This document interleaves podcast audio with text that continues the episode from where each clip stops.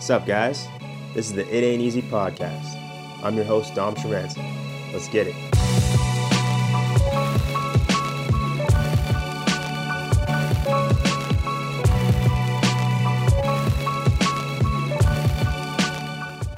Marc, welcome to the podcast.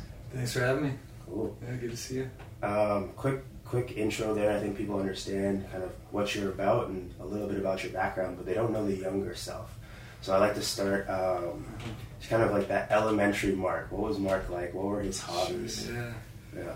Um, what was I about? I mean, yeah, uh, I grew up kind of ski. I grew up skiing. Grew up in Montreal. Grew up skiing. We're on a ski bus every weekend, so that was pretty. That was pretty great. Uh, spent most summers at the Rosemère Curling Club, which was like summertime was just a big open pool. You know, mom would just drop us off there, and we'd just swim all day or whatnot. And uh, and then like BMXing, I think like every kid, you know. Yeah. BMXing and uh, eventually skateboarding and stuff like that. Cool. Yeah. And and um, you know, through that elementary school kind of journey, going through, it sounds like you're playing multiple sports. Uh, at what point did that become like kind of competitive for you? Um, I guess actually soccer was well no skiing skiing I was I was in ski racing. So like that was uh, actually moved up to the Laurentians and you know again it was one of those things like mom would just drop me at the ski hill every weekend you know and like the whole weekend would just be like either racing or hanging out. Um, so that was got I mean competitive but not like you know like super competitive or anything like that. Uh, that was probably the first foray into it though. Um, and then soccer. Like I um, played a lot of soccer as a kid too, and actually moved to um, moved to Nova Scotia for three years from from Quebec, and um, played with like Dartmouth United out there, which was like kind of a good league, Cool. you know. Um, and also a kind of rare, not rare, but uh, I ended up speed skating out there. So I actually speed skated for three years, and I did that competitively, which was uh, kind of a funny, you know, thing to end up in. Yeah. but it was fun. Yeah, short track. Yeah, it's always interesting, like interviewing uh, former athletes. I think I have that similar experience where, from like a educational standpoint, not that it came second, but socially, you know, we were sports first. So where other kids were kind of just in the backyards and like dicking around, getting into trouble over the weekends, you're getting shipped off all over the place for soccer and skating. And, you know, you're learning so much in terms of discipline, but also like movement skill acquisition. All that stuff is pretty cool. Yeah, Um, without without knowing it sometimes too, right? Yeah. When I moved back from uh, the Maritimes back to Quebec, just was getting into skating, and like you know, I, I had all this leg strength from speed skating that like I never really clued into, but it was Mhm. one of the reasons like like launch ramp days, you know. Yeah. um, I had like you know I developed some physical capacity that I never really clued in until way later like where that came from, but it was like yeah, just speed skating is like get your legs in good shape. Absolutely. Yeah. And then, so moving on to high school, um, you're still in Quebec for that? Yeah, so the trajectory kind of went like uh, grew up in the North Shore of Montreal, then moved to the Laurentians, then moved to Nova Scotia, well Dartmouth, and then and then back to the West Island. So kind of my teenage years, like high school years, were in the West Island of Montreal. Cool. What, what is that like high school environment like? I mean, good, you know. Yeah. Like I have pretty good memories. Um, for me, at that point, it was just skateboarding. So Cool. it was, you know, uh, I'm trying to think where the flip happened, but um, I got into skateboarding when I was still in Dartmouth, and um, and yeah, by the time I got back to the West Island, it was like all skateboarding all the time. And I had a paper route, so I was up at like 5 a.m. Did my paper, did my paper route on my skateboard. Then I came back, got changed, skateboarded to school. You know, skateboarded at lunch, skateboarded after school. Like it was just nonstop. Yeah. And in that in that space, like with soccer and like even speed skating, it's very formal when it comes to coaching and, and Mhm. learning. With skateboarding, is that is that different? I would assume it's a yeah, lot more totally, just kind totally different. experiential and Yeah, yeah. totally different. Um, it was like the launch ramp days. You know, we built these like massive ramps, and uh, you know, as a as a young kid, like Montreal's got great like you know public transit. We'd be like, you know, we'd wake up early on a Saturday and be at like Beaubien Park or like. Um, you know the bricks in the east side of Montreal. We'd been like, skating the Big O, you know, middle of nowhere. Yeah, Uh, it was pretty great. yeah, I do love that about Montreal. It's like you know, and I think, they built it because of how cold it gets in the winter. Yeah. But you can go to every major part of it or mall, city, and not have to go outside. Yeah, And so yeah, like access to the whole city via transit, pay your fee, or hop over a thing, whatever it was as a kid, right? Yeah. No, that's awesome. Yeah, and then the snowboarding thing was just like a natural, you know, like grew up skiing, then get into skateboarding. So it's like I see snowboarding, and I'm like, oh yeah, okay, for Yeah. sure, I'm doing that, you know. And um, a buddy of mine, right from right around the corner at the time, Sims Snowboards were actually made in, in Quebec. Yeah. So he somehow got a Sims like prototype from the factory. It had like screwed on edges. It was a Sims 1500 FE, and I bought that off him. Paul Merck, I think his name is. And um, yeah, and that board, like I'm gonna age myself here, but that board had three metal fins. you know, like so like Quebec hard pack ice basically. Yeah. like, three fins. Um, so it took a couple of trips to like realize like I should probably take those off Yeah. and then that got a little bit better, and then yeah, just uh, kind of went from there. Hmm. Would you say that like snowboarding was pretty popular at the time? Like, No, I mean, there was you know that that's how like kind of culturally it became pretty tight knit because there were so few people doing it. Yeah. Um, so if you saw another snowboarder, you were like instantly like, all right, we got you know, we're we're in this thing together. yeah, it's like, mo- one in twenty on Yeah. mountain type thing. Oh, like, way less than that. Yeah. Like there might be one or two on the hill kind of. Okay. Yeah. Yeah, and most places they, they'd make you take some kind of test and you have to have a leash and all this stuff. But um, Hmm. yeah, like I um, I got a Murray Hill bus pass for Christmas one year, and I was like, so from from the West Island, you could hop on this bus and you could go to the Laurentians, you could go to Tremblant, you could go to Jay Peak, Okay.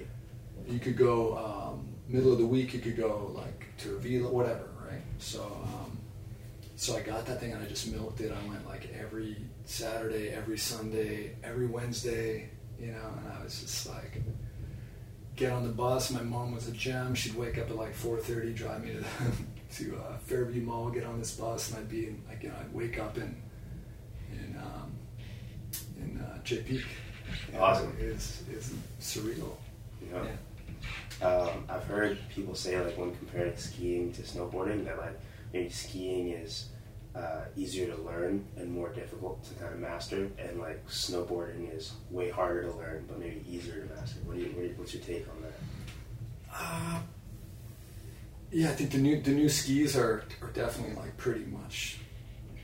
I think it's easier to learn, Yeah. um, but they're both the technology now is so like I mean there's amazing entry level snowboards that are definitely way like you're not going to catch your edge and all this stuff you know, Yeah. that are easier. So it just depends what you what you want to do. Mhm. And those like, what's kind of like the end capacity of those like entry level snowboards? You can you can't take them certain places. No, I mean they're just they're just going to be more forgiving. They're a little bit softer, and like you know, you've probably heard of people saying like uh, "caught my edge" or something, you know. Mhm. And so they just have they they're just designed in a way where it's way less probable that you're going to catch your edge. You know, they got a Okay. bit of rocker on it, and the way they it, it's just easier, Gotcha. you know. Yeah.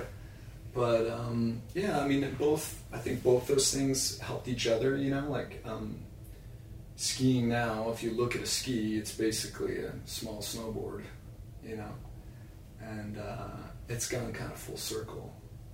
Yeah. Um, this, the skiers are amazing too. Yeah. And like you said, uh, kind of skateboarding was that natural transition for you, where you were a skier before. You looked at, you started skateboarding, you're like, well, I want to do this on the snow now, and this snowboarding is the perfect application of that. Yeah. Like, Was there anything like that for skiing? No, you just. I mean, I think you just grow up. I mean, you know, you. You're, I was on skis. I was in cross country skis in my backyard at like four or something. Know, Yeah. My mom would just like funnel me up, set a track, and just like put me on it, and I just go around and around circles. Yeah. But you just kind of grow up, you know. In Canada, you're either on you're on skates or skis, or you know, it's kind of like a natural thing. Yeah. But yeah, the snowboarding thing definitely. Like when I saw that, I was like, I didn't even have to think about it. I was like, I'm doing that. And like that's for sure. Yeah. You know, it was cool. Mm, kind of on that note, like, what was that moment where you're like, I'm really good at this? So it was a kind of a chain of events. Um, I started obviously on the East Coast. The competitive scene there was mainly racing, um, and had a little bit of freestyle. Which I mean, there were no the half pipes. If I showed you photos, you would laugh. They're just like these little kind of shallow tacos. Yeah. Um, so I kind of came up in that, and I was doing pretty well. And I started really early working, um, working basically set up a little skate shop for this guy who was selling boats in Saint Laurent, like the kind of towards the West Island. And then he ended up buying a store in Laval called EQ uh, on Equilibre. And um, then he had a little. Then I helped him open another shop called Cheapskates. It was right near Parc Jarry, which was like just all skateboards. Hmm. And uh, but eventually I helped manage their um, EQ the EQ Laval, and so I was doing all the skateboarding and snowboarding stuff. And then we set up like a we had like a race team there working with like this Quebec legend named Alain Ayoub. And um, so we we set up this kind of like team and training at like the, a hill called Saint Denis, which is on the backside of Tremblant. Mhm. And uh, we were literally training with like ex-Polish like ski race coaches who would make us like hike the course in our hard boots and stuff like that. Wow. And so yeah, so the competitive scene was racing, um, and our team did really well. Like we were, you know, top whatever. You know, I can't exactly remember, but we were winning or you know in the top three, most of us. Hmm.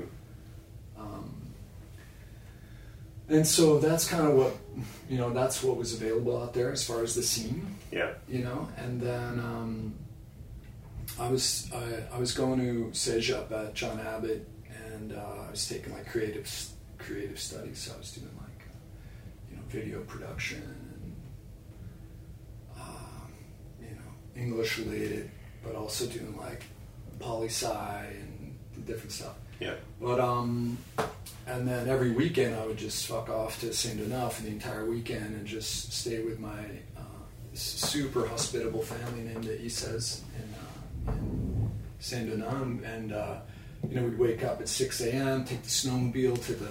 It was it was cool. You know, Yeah. As far as like that experience for the East Coast, it was like really cool. Sounds.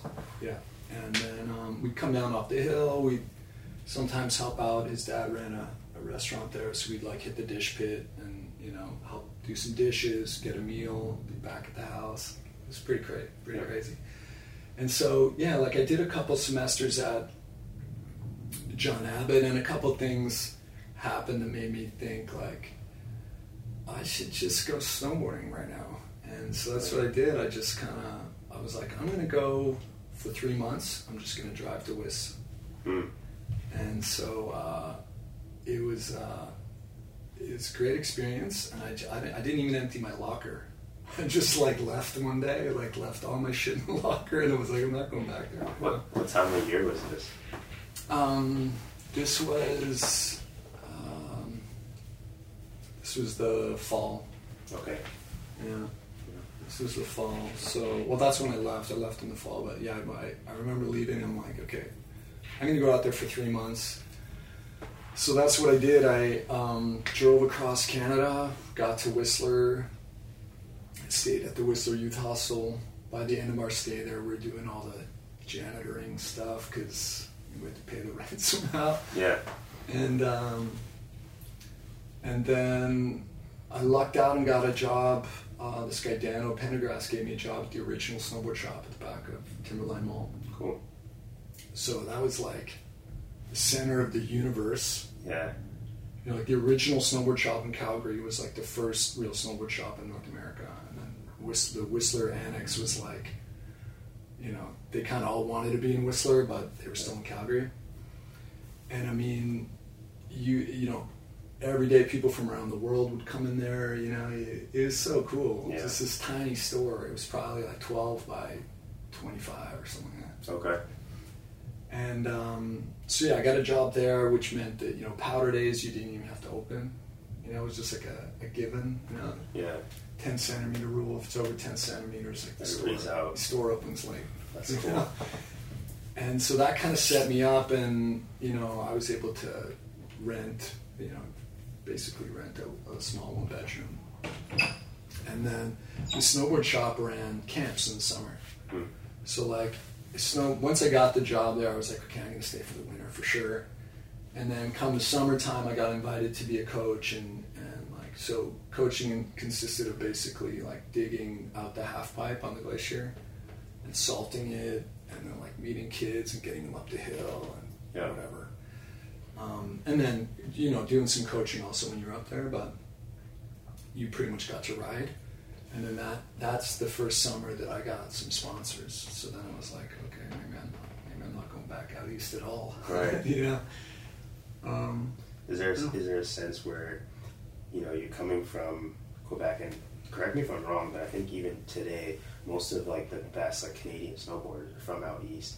Is there a sense of like you know, you're dealing with average snow conditions here and you've been practicing on this forever and then you get to a place like Whistler and you're like, this is a walk in the park. Like Yeah, definitely. From so from a racing perspective, on like when I got to Whistler, like I, I won most of the events, and it's exactly that. It's like you're coming off ice, Yeah. you know, like sheer ice, and um, you're you know you're going onto these courses that are like, you know, I wouldn't say they're flat, but I mean, because the East Coast is flat, but given the conditions, they you know they feel just way more yeah. just way easier to get an edge and stuff like that. So you're dealing more with like ruts than ice. And yeah, so it's like there's definitely an advantage there. Um, I think, I mean, some the best snowboarders are from all over the place, but there, there's definitely some. Yeah, you know, if you if you have the the balls to be doing stuff on like a crazy icy pipe in Quebec, and you come out west, I mean, it's gonna seem easier for you. Absolutely. You know. Yep. And then um, the, yeah, like the sponsorship journey. What was that kind of like first process like for you? Yeah, so my first my first real sponsor was um, Sims.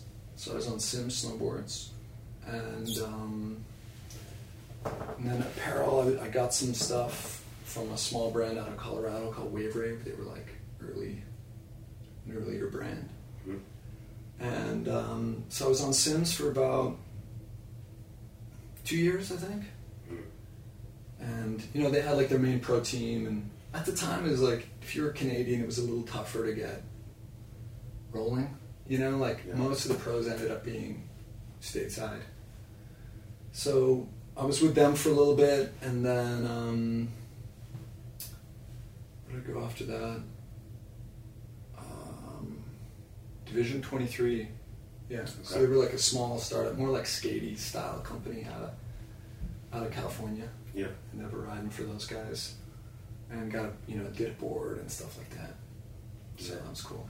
And at the time, like, was there any representation, or was it more just kind of like them approaching you after a race type deal? Uh, well, by that time it was more freestyle. So like, yeah, I never got sponsors on the race side. It was all Okay. all free riding. But um, Gotcha. at the time, like with Sims, it was like you know they wanted us going into like the World Cup half pipe events. Cool. You know, so it was it was it was pretty cool. We go to like June Mountain or Bachelor or Quebec City or whatever. Mhm. You know. Know. Um, and then, the, like in snowboarding in general, I kind of cleaved a couple of times. It was like, okay, first it was competitive, and you'd, you'd race and you freestyle, and then that cleaved, and so you had to pick one or the other. And Gotcha. freestyle, and then freestyle kind of cleaved again into like you know half pipe, and then like free ride, and then that kind of went cleaved again into like editorial versus competitive. And Okay. I went editorial, Hmm. right? So like my career path slowly just went into like you know waking up and, and going to do photo shoots with friends. And, Yeah. And you know get get tricks, you know bag bag sequences and video clips and stuff like that. Cool. Yeah. So and, and I- I've read a little bit up, about that too. It's like movies, some like kind of like uh, Yeah. films, snowboarding films, Exactly. magazine covers. That's Yeah. really cool stuff. Yeah. Yeah, it's a great time to get there. You know, I I think I lucked out with like timing and everything like that. Mhm. Um, and then just putting, you know, it's like like everyone says, the ten thousand hours. Of it. I mean, you, you know, you at some point you, you put in the time to get pretty good at what you're doing. Mhm. But the timing was definitely nice. And Whistler, I mean, was not when I first got there. I got there in '91, and I mean, it, if it snowed, you'd have power for like days. Yeah. Yeah, it's not like that now, but it's like uh, you say, yeah, like timing's everything, but Yeah. alignment's so key. And like you've been kind of breathing that lifestyle since you were like on the half pipe or like these slopes with your mom in the backyard, you know. So it's Yeah, totally. it's definitely those hours. And, Yeah. yeah. But yeah, it was a good, uh, really great chapter, you know, really good run. So, Cool. Um, and then, yeah, just like listening to kind of like the business side of things too. It's like in, in Quebec, you were working at different skate shops and helping like open and run, learning so much in that space. You come to um, Whistler, where you're working at like this kind of very community oriented, like small shop, and you guys are closing at 11 when you know you have these Mhm. rules about the snow. And, um, would you say like obviously those kind of events led to kind of the creation of your shop up there, like the circle. yeah, so the, the circle came about really because the original snowboard shop closed. And, let me just have to take a sip of water. Of course. So yeah, the original snowboard shop eventually closed, and the only shop that was left, um, West Beach had open, was open there, but they, it wasn't really like the scene. You know, it wasn't like it didn't have a scene around it. And Yeah. the only other shop was Showcase, which at the time was like a tennis racket store in the summertime Okay. and um, you know, I know the guy who ran it forever, and he's a cool guy. But I mean, the the, the initial iteration of Showcase was like soulless, like kind of little mini, like Whistler Blackcomb store at the bottom of Black. You know what I mean? It was Yeah. just like nothing. And the so, culture. yeah, we were just looking at it, going like, dude, like we can't just, you know, we can't have a tennis store be like our shit up here. like that's not that's not good. Yeah. And um, at the time, I was already I'd already started my distribution company, so we were we were importing and distributing like all kinds of skateboard and snowboard brands for Canada. So it was like, all right, we kind of already have access to some brands. Like, let's just open a shop. hmm So um, yeah, I opened that with uh, Kev Young and Anthony Vitale in '97, and it's still open Cool. now. So it's t- 25 years. Yeah. it's crazy. Well, that's awesome. Yeah. And um, yeah, like what, speaking of the distribution brand, like when did that kind of come to fruition? So yeah, that was also like just kind of happened organically, like you said. Like I, I came up and had some skill sets, and you don't always realize this when you're kind of going through it. You know, like you don't realize like, oh yeah, I know that from there. You just kind of like dawns on you. But I came out from the East Coast, um, and having you know worked in the shops and seen how brands were kind of managed up through the retail process, like it there was never really any curation. Like there was never, you know, like distributors would go down to the trade shows, they'd pick up brands, they'd bring them up to Canada, Yeah. and the second they started selling, they would just kind of open the floodgates. Like you know, there's no like thought of like where are we selling this and what does that mean? Yeah. And what does it mean long term? You know. And they just weren't even really that involved in like the in the industry or the kind of community or scene or Mhm. whatever. So I kind of understood that, and even when I drove across Canada, we actually had a couple of lines with us, and like we were stopping in all the stores and trying to rep them on the way to Cool. Whistler. Yeah.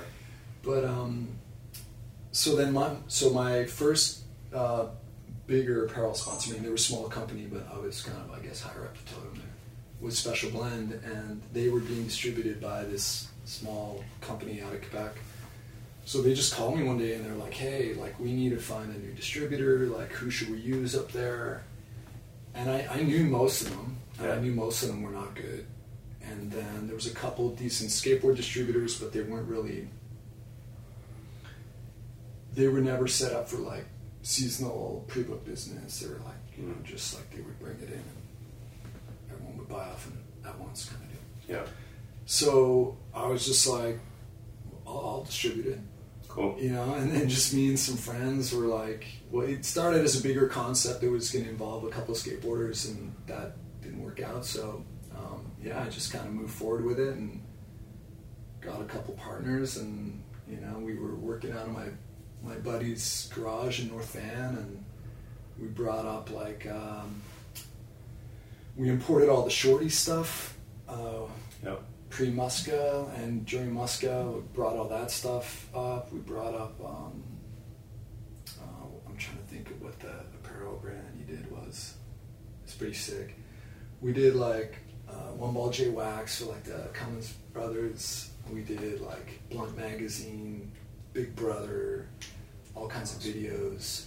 And then Special Blend was like an anchor brand to the to what we were doing. Cool. So Special Blend started blowing up, and then they added uh, uh, Foursquare outerwear, and then Peter Line came over um, to Forum, and they started Forum, and that blew up. So Mhm.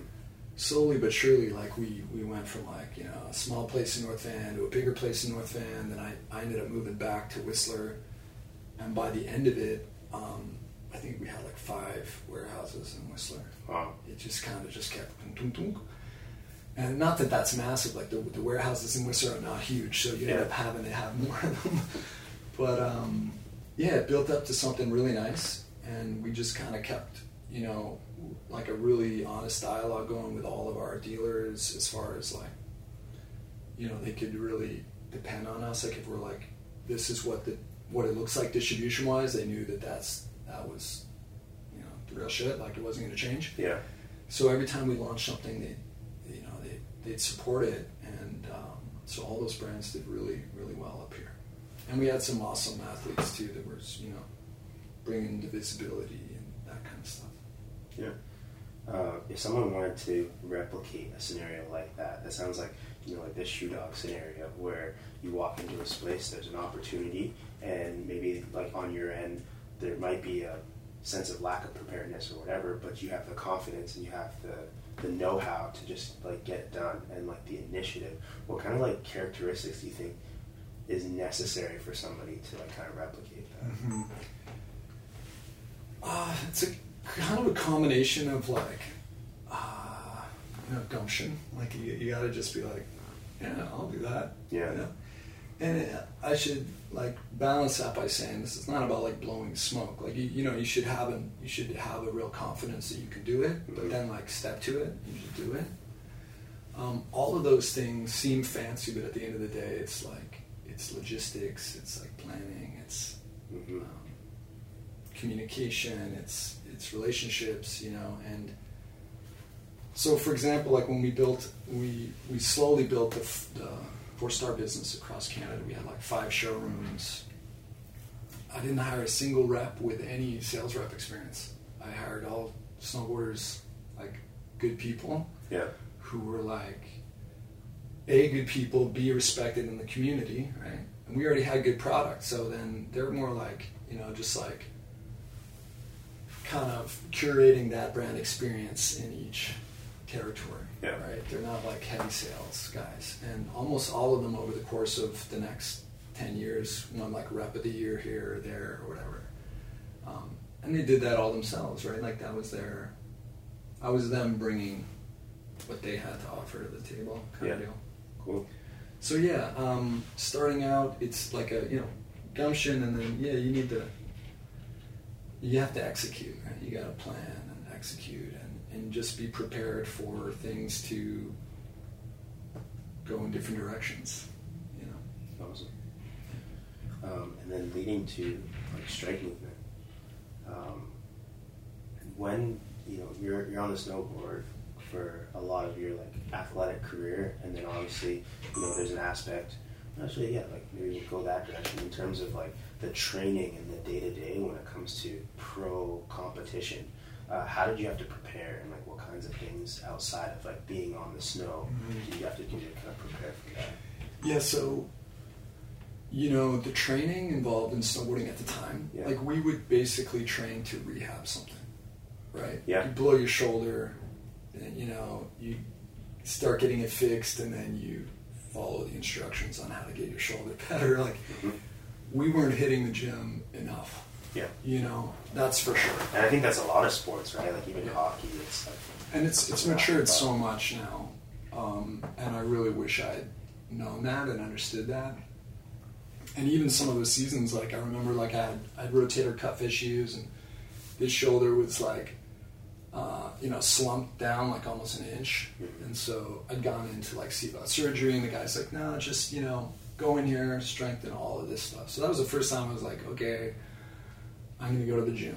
You know, I'm gonna go every other day, and I'm gonna do this, and then I'm gonna do. I actually got into yoga like right around that same time, like super early. Mm. Um, but then what happened was like I built like all of this upper body mass, and I get back on the hill, and like my mechanics are totally different. Yeah. You know what I mean? Like the way I'm moving, I like my center of weight is like changed. You know, so I hadn't even like thought about that or like, prepared for that. Yeah.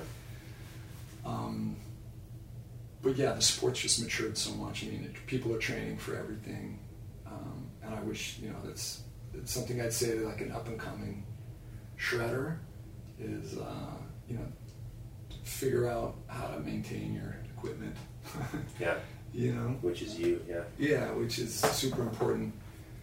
So um, yeah, uh, forgot what the question was, but I think Yeah, like I think that answers it. It's like, you know, back in the day there wasn't so, such an emphasis on it, and I think now at the highest level everybody's kind of keen on it. So it's maintaining your mobility, things like yoga and Mhm. off-season training, and um, diet huge. Yeah. Um, yeah. So with Strike Movement, it started with like footwear. When, where did you kind of decide there was like a need for like that kind of athletic brand of shoe? Yeah, so after I moved to the city, uh, um, I'd love to surf more. You know, like I'm, I'm semi addicted to surfing, which is a frustrating thing when you're. Pacific Northwest. Yeah, I mean, you know, the island's great. Uh, It's cold. Yeah. Um, but yeah, I was big into surfing, and then I was also like dealing with, you know, 20 odd years of standing sideways and like pushing a skateboard, you know, just asymmetry, right? Hmm. So I had a ton of asymmetry, and I was super quad dominant, Hmm. and it was like, you know, creating problems with like my back and just like different things, you know. Yeah. So I was like, all right, I need to get in shape to just like maintain and then also try and fix like some of those imbalances. Because yeah, if you think about it on a snowboard, you know, like for me, anyways, like pretty much you're on the ball of your feet, Yeah. you know, for whatever it is, six, seven hours a day. um, so yeah, super quad dominant and a- asymmetric. Like if you were to look at my back, that whole right side of my back is like has almost half an inch more muscle than the left side of my back. Wow. Yeah. And it's just like just the way you stand and like the way you know your body is like. So, so that's why I started training, and um, I was really like a.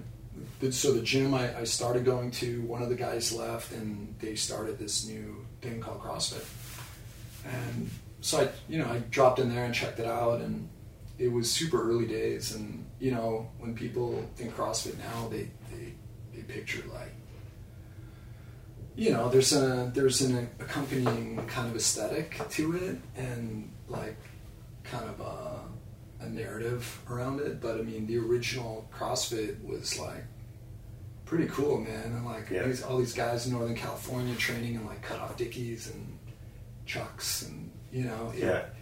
it was cool. And then from a training perspective, it was amazing. It's just like, you know, I couldn't believe like two to three to four days a week, and you start really just like being like, shit, I, wow, okay, I can do it. Like, Yeah. you know, like being aware of your own capacity and your capacity just getting better and better and better. Yeah. And I remember like I got I was into road biking for a little bit and I got back on my road bike after like not being on my bike for like six or eight months and took it up Cypress. I'd usually climb Cypress like a couple times a summer, mm. and I was just like, like I beat my time up there by like thirty percent. Wow. I was like, how is that possible? I haven't even been on my bike, you know. But just like the the way I was just so much stronger and using my body in a way more connected way. Mhm. And um, and then same thing with surfing. Like I wanted to be in shape for surfing because I'd go on vacations and maybe carve out ten days, you know.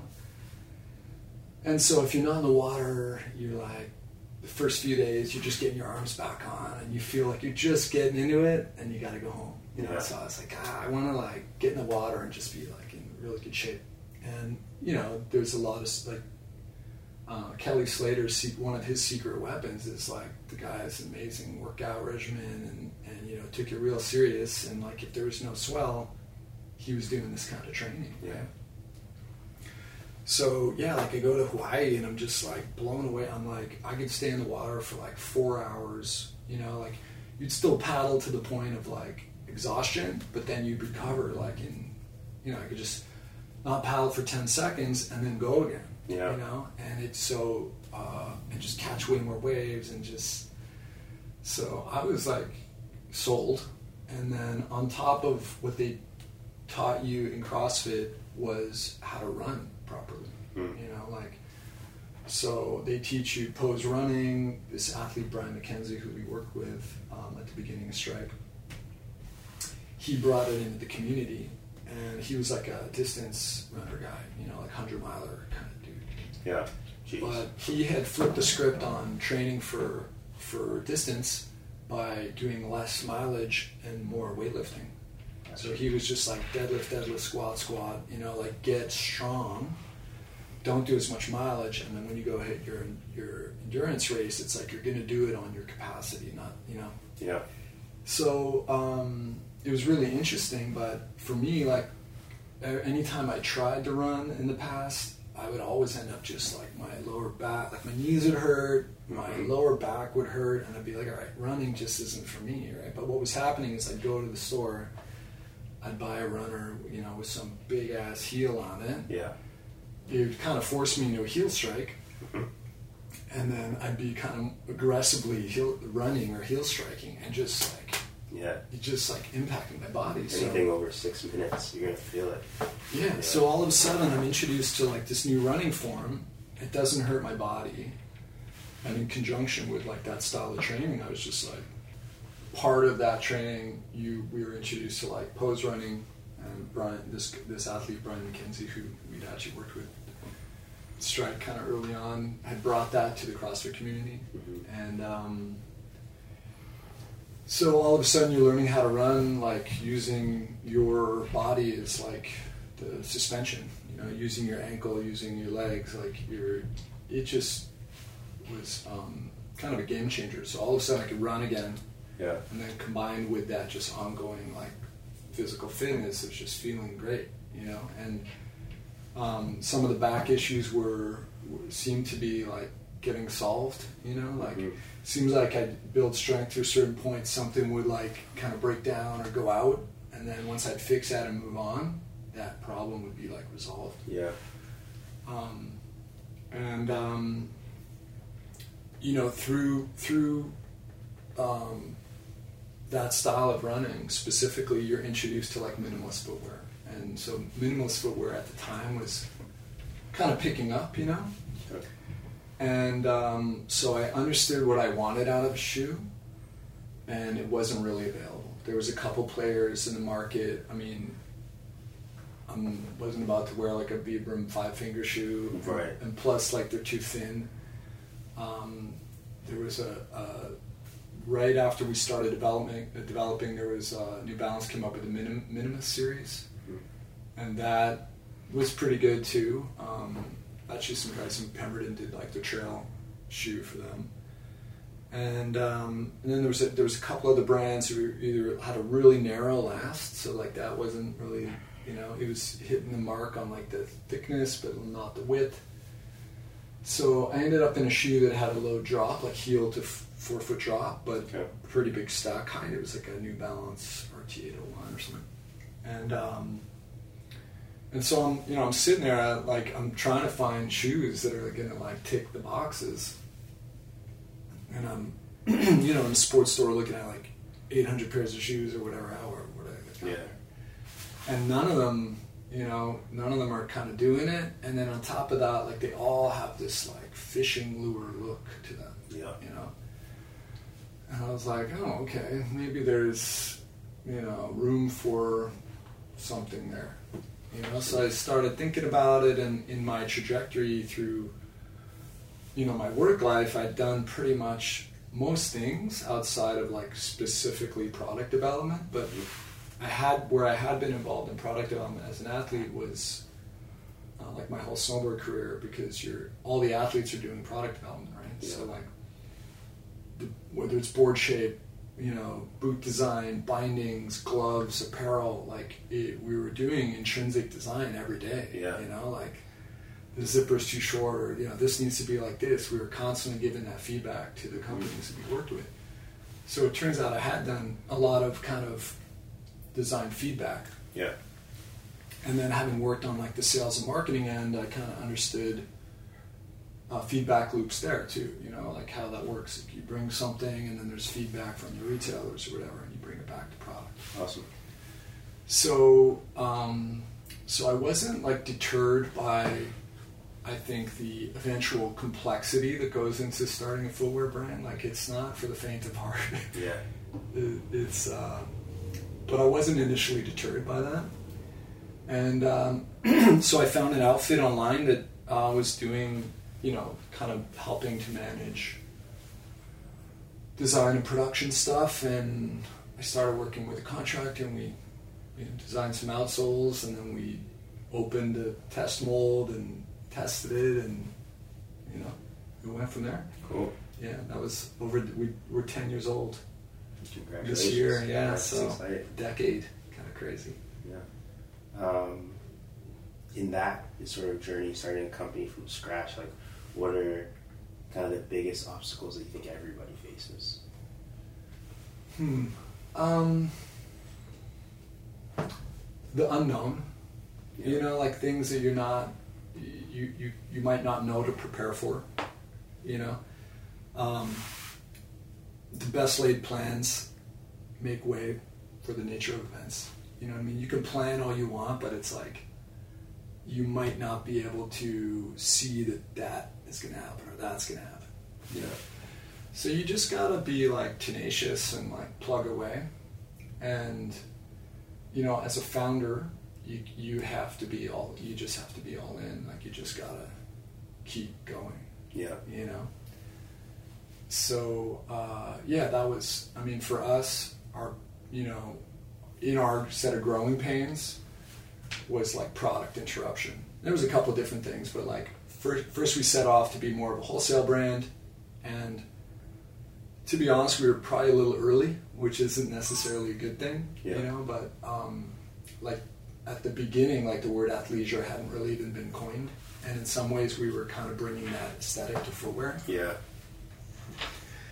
And so, like, we did a couple of trade shows, and like, you know, we had some amazing responses. We got like a Japanese distributor. We got you know like all of this activity, but it wasn't. We weren't really selling into stores in, in like the states or Canada yet. Right at the beginning, Yeah. the first couple years. Meanwhile, like e-commerce was just taking off for us. Like we were seeing some success there. Um, anytime we did events, people were like really receptive to the product. Mhm.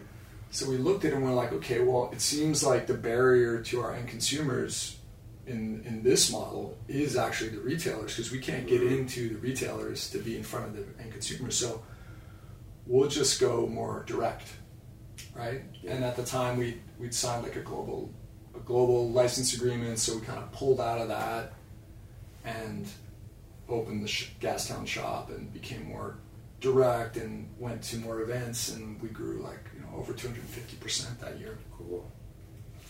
And then we had to change factories and didn't have any product for 19 months. Oh wow. So it was just like, you know, all rockets, full blast. That's kind of that unknown you're speaking. Yeah, of, it's just right? you know it's unknown, and, and at the time you don't necessarily realize it. Like the the first months, you still have some inventory to sell, but then you're coming back on a year, and it's like, well, you can't. You're not going to go back to the same events you went to last year with the same pro, you know, the same product. So it kind of like real stick in the spokes, and and you you might not see what the impact is for a year or two years Mhm. on what's happening right now. So you got to just keep going, you know, and um, that's kind of what we did. Yeah. Yeah. Um, when you look at the stores and kind of like the visual merch, uh, you speak of like the minimalist design of the shoe, and I, I kind of feel that in the vibe of the store too. It's so community oriented, and the product is it's obviously there, and you can see it, but you can also see through it, and you can see kind of like the whole store. Mhm. Um, is that kind of like intentional, and is the same kind of minimalist design applying to like the apparel as well? Yeah, definitely. I mean, I'm glad you could see that. I mean, I think that there's our, you know, our underlying theme. You know, when we set out on the footwear was like, okay, we're going to make footwear that's like true to specific design principles, like it works, Yeah. and we're going to do away with um, any false technologies. Right? Okay. Like when you start understanding minimalist footwear and principles, you realize that like you know, shocks, springs, this, that. It's just Gimmicky. it's just gimmicks, right? Yeah. And, and the industry as a whole has learned how to sell footwear off gimmicks and like some feature, you know. So they're always chasing this feature, like this is this season's whatever. Yeah. Most of it's garbage, right? So when you kind of free yourself of that, you're like, okay, I can simplify this and Mhm. keep simplifying. And you know, in design, I think that's a good. It's always a good kind of practice. And then yeah, same thing with with apparel. Like we wanted the brand to be. The reason we, we wanted to have apparel is we wanted it to be like an athletics brand. Yeah. you know and and if you spend too long just doing footwear you're kind of a footwear brand it's it's harder to kind of tell the story the other story. Yeah. that's my thinking anyways. Um, and that's the same thing with the the apparel. We try to just make it you know like the cuts are really nice the fabrics are really nice we spec all the fabrics ourselves you know you know we're not like an off the shelf company we go to all the materials shows so we, we you know we maintain a real um, hand in that um, and we actually did all of our we, we did all of our production domestically for as long as we could for over eight years Mm.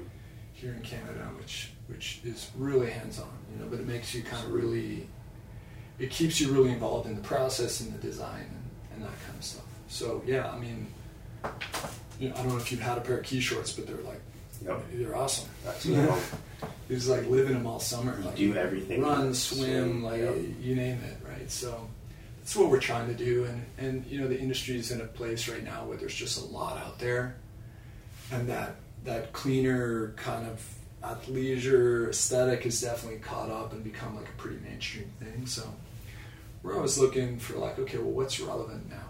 You know, what from a design perspective, like how are we going to stay true to what we're doing, but also bring something a little different or some hmm. newness? To your point about the store, you know, when we had that opportunity to kind of redefine the brand, we wanted to show people what it could look like, you know, like in one place. Yeah. And then the idea behind the space was always to just be like a center for the for the brand in hmm. Vancouver, which is why we had like we had Vancouver's first paleo cafe in there, and you know it was like the idea was just come in and, and hang out, even if you're not going to buy anything. That's cool, Yep. you know. And uh, yeah, if, if if anything, like I wish we had been more successful at, at just being able to spend the time on that community stuff, you Yeah. know. But you know, you just get pulled into different parts of the business, and Absolutely. yeah, And over time, like you said, this is a 10 year anniversary. You guys have a long way to go, and Mhm. uh, I, I wish the best for like all the future success. thank you, Dom. Yeah, thanks, man. Um, can you do a little bit of a closing kind of thing for us? Like, I have a couple questions that I ask everybody. The first being, um, some people find this a little weird, but it's like if you're at your, if I'm at your house, what would I find in there that you wouldn't find at other people's? Uh, I don't know. You, I mean, you find find a bunch of art, and there's Yeah. definitely art in different people's songs, but um, uh, you'd find a ton of instruments. Okay. Yeah, like I play bass and guitar and piano and Wow. different stuff. I'm not very good at any of it, but I, Yeah. but I try and play it all. Exploring. That's And awesome. uh, so you'd find that. Uh, what else? Yeah, I mean, the you know, it's pretty pared down, just like most of, from an aesthetic perspective. It's kind of modernist and pared down. cool. Yeah. Um, the the next one is uh, if you were to live in inside any movie, uh, what would it be, or which one would it be, and why? Shit. Uh, I don't know, man. That's a tough one. It's tough. So many options. Yeah. Uh, one of my favorite movies was Dune, so watching the remake has been cool. Mm. Um, See, I haven't seen the original. I've heard yeah, I mean, people people bag on the David Lynch version, but it's it's pretty good. yeah. It's pretty good. You gotta kind of watch it through the lens of like theater, not movie, you know, because Okay. of the special effects and different stuff. Right. Um, I actually just read the book, which I had never actually read the book before, so that was kind of cool. It fills in some pieces, but I wouldn't want to live on Arrakis, so. Right. All the so I don't know, man. snakes running Yeah. Um, yeah. I don't know. It's a tough. I'm gonna have to think about that. That's fair. Yeah. I'll check in on you in a couple of weeks, maybe. yeah. Um, yeah, just in, in closing, like if you had a message to kind of like your younger self, like what would it be? hmm Um, just like you know, maybe like take your time a little bit. You know, like when you're. I remember being semi-depressed, turning twenty, because I was like, man, I'm not a teenager. I'm getting old. you know, like I was twenty. Yeah. And it's just like, you know, you don't even, you, your brain's not even finished developing to 25. Like, give yourself time. You know, don't be in too big a rush. Um, let yourself, in, you know, like, for me in particular, like, I never saw, for some reason, I never set my, my goal in snowboarding was literally like, I'd be stoked if I could pay rent Mm. right? And then it was something else, but it was never like I never saw it as, as like a long term thing. Yeah. And that was probably a mistake because I probably could have just milked it and like been snowboarding for an extra, you know what I mean? Yeah. But um, and maybe that's just being like my generation and having a bit of entrepreneurship. But like I was always doing something on the side, you know, Yeah. like building something on the side, and and um, you need the time to like invest into whatever it is you want to be doing, and, and kind of give yourself the opportunity to do that, you know, and. Um, I have uh, this guy we work with in out of Venice, California, Logan Gelbrich. He's he's got a pretty cool book, but he talks about that. He's like, you know, if you really dedicate yourself to anything in particular, and you like really dedicate yourself, even if that doesn't pan out, you can take those those skills are transferable. Yeah. Right? So like your dedicate, like for you, your dedication to football and like the way you understand how to train for what you want to get out of it and like you're going to take that you're already doing it Mm. and you're going to bring that to other aspects of your life right Absolutely. so that would be the advice it's just you know pursue something you, you are really passionate about Yeah. give yourself the like you know the ability to just focus on that like don't worry about it too much like take time knowing that you know as if you give it your all you'll be able to pull that skill set over somewhere else and there's always something else you know there's always another door there Yeah. so No, it's awesome. There's so much inspiration in this like hour kind of segment here. So thank you so much for coming on. So many bars, and I hope to you know Yeah. stay in touch. All the best wishes for Strike and Aspect, and thanks tom yeah, and to Yeah, your thanks family for as having me. well. yeah